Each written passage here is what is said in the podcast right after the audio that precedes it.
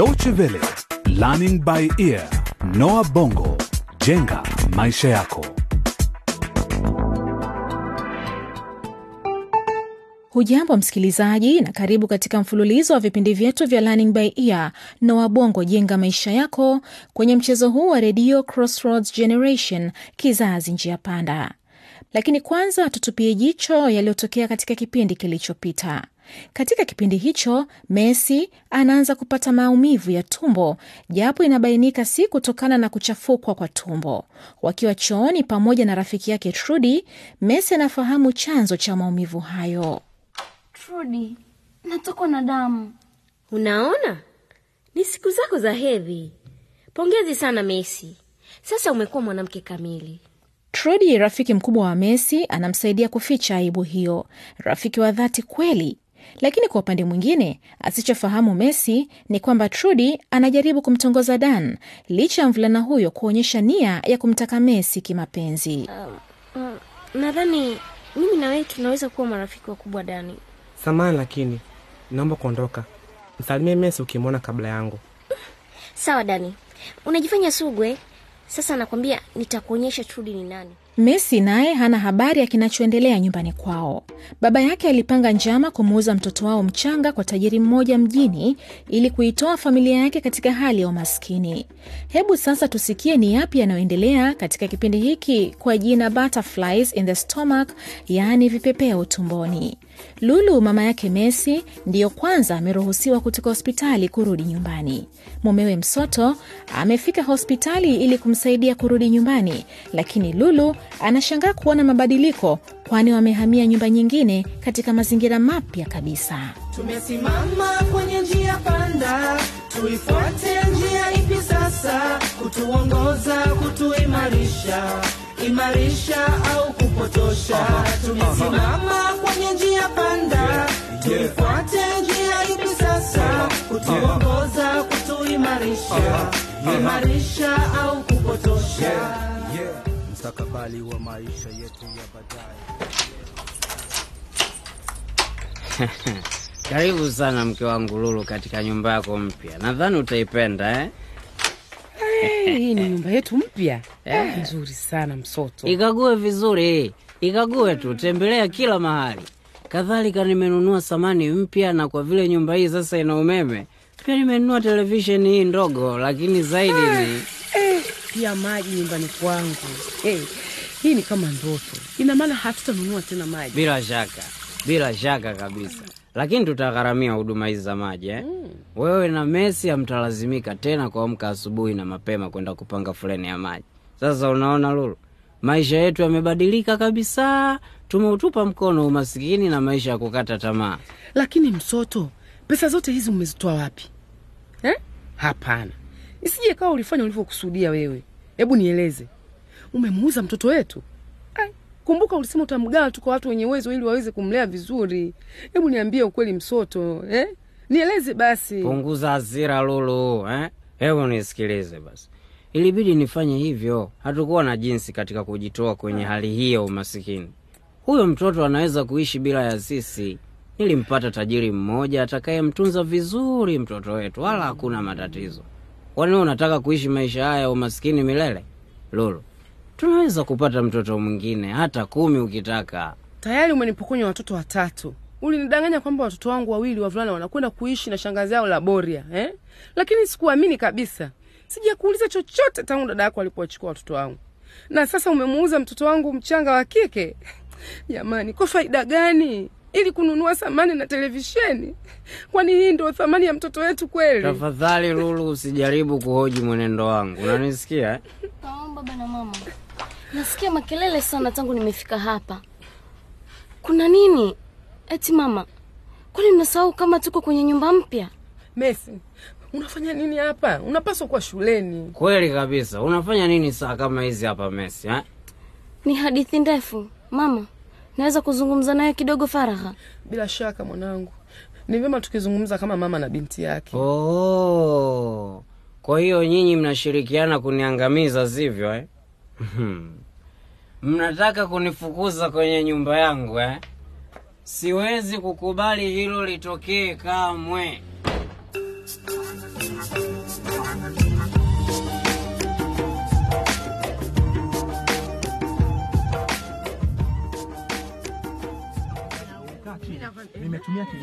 Niki, naweza kuzungumza na wewe? Sitaki. Ni kuhusu Messi. Kuhusu Messi, amefanya nini? Sijui kama umegundua, lakini Lakini nini? Hebu sema haraka, muda wa kupumzika utakwisha dakika chache zijazo. ni kuhusu Dani. Dani amefanya nini? Amefanya nini umpumbavu? mpumbavu? Kumbe ningemvunja meno wakati tunapigana. Dani alimpa Messi pesa nyingi sana. Alifanya nini? Rudi, una uhakika na hayo usemayo? Hey, wewe, mimi ndiye niliyefungua bahasha hiyo iliyokuwa na pesa. Ametoa Dani na nilimuona kwa macho yangu. Hebu Hebu subiri, nina wazo, na endapo utarizia, sote tunaweza kupata tunachotaka. Na kusikiliza. Sijakwambia, lakini mm, nampenda sana Dani.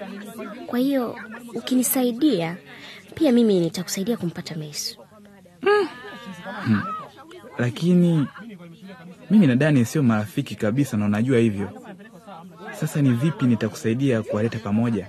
Na Ah, ni rahisi sana, itabidi uwe rafiki yake.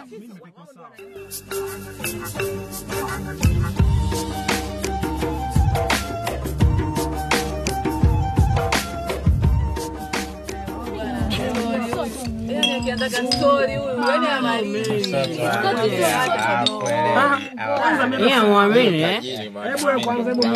Jamani, Eti ni kweli? kabisa rafiki zangu, na kisha nikampeleka nyumbani. Jamani, fikirieni, eti rafiki zangu. Kwenye hii nyumba mpya eh, ah, nani tena huyu anaharibu mipango? Hebu kwanza ngoja ya Naam, msoto hapa anaongea. Nani wewe? Msoto, huyu ni mwajiri wako Jumbe, Babaniki. Kwa nini leo hukufika kazini mpaka dakika hii? Unafahamu hasara ulionisababishia?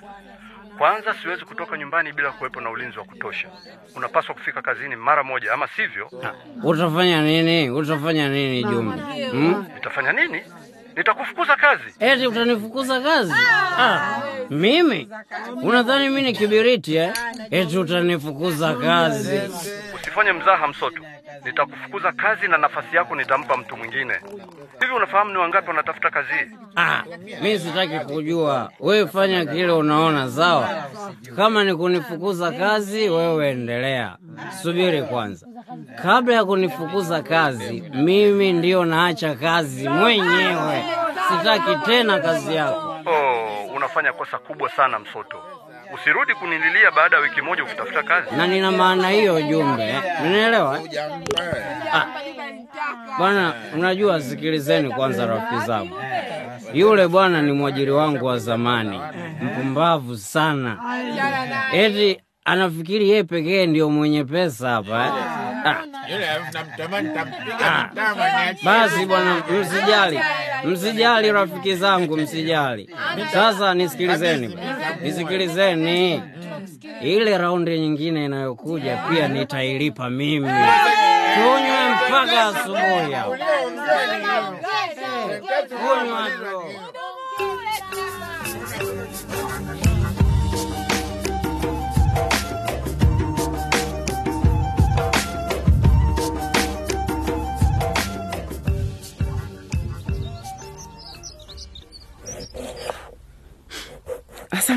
Kunisaidia kumenya vitunguu. Messi, hebu nieleze sasa mwanangu, una matatizo gani? Mbona umebadilika sana mara moja tu, kisha ghafla umekuwa mkubwa? Ndio sababu nitaka tuzungumze. Uh, nimepata siku zangu za hedhi mama. Mama, nasema nimepata siku zangu za kwanza za hedhi. Nimekusikia. Samani sana mwanangu, siku zote nilifikiri bado wewe ni msichana mdogo, lakini sasa nitakwambia kila kitu unachohitaji kufahamu. Umeshachelewa mama, tayari mwalimu amekusha niambia. Wamekwambia? Ah, ndio sababu umerudi nyumbani mapema. Ndiyo mama. Messi, haya ni mambo ya kawaida mwanangu. hupaswi kuwa na wasiwasi au kukosa kwenda shule wakati wa siku zako za hedhi. Pengine ni jambo la kawaida kwako mama, lakini sio kwangu.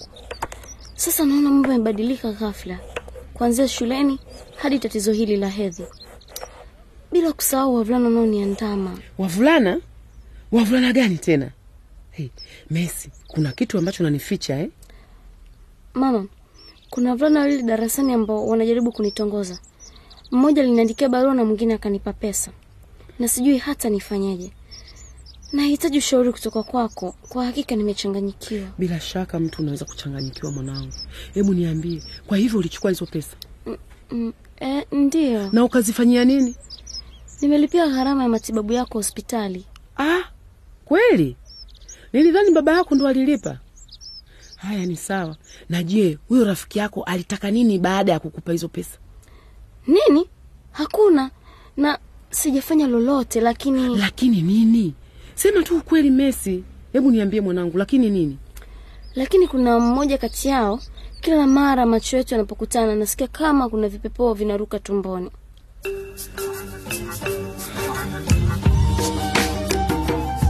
Hayo ndiyo mazungumzo ya mama na binti yake ambayo mara nyingi si kawaida hasa katika utamaduni wa Mwafrika, japo ni mazungumzo muhimu sana. Hadi hapo, msikilizaji, tunakamilisha kipindi hiki cha leo Crossroads Generation, kizazi njia panda. Mambo yanazidi kupamba moto, na hivyo basi usikose kuungana nasi tena katika kipindi kitakachofuata ili usikie mengi zaidi katika hadithi hii. Pia unaweza kutembelea mtandao wetu wa dw.de mkwaju lbe kupata uhondo zaidi. Ukiwa na maoni, hali kadhalika unaweza kuyatuma kupitia ukurasa wetu wa Facebook. Hadi wakati mwingine, kwa heri kwa sasa.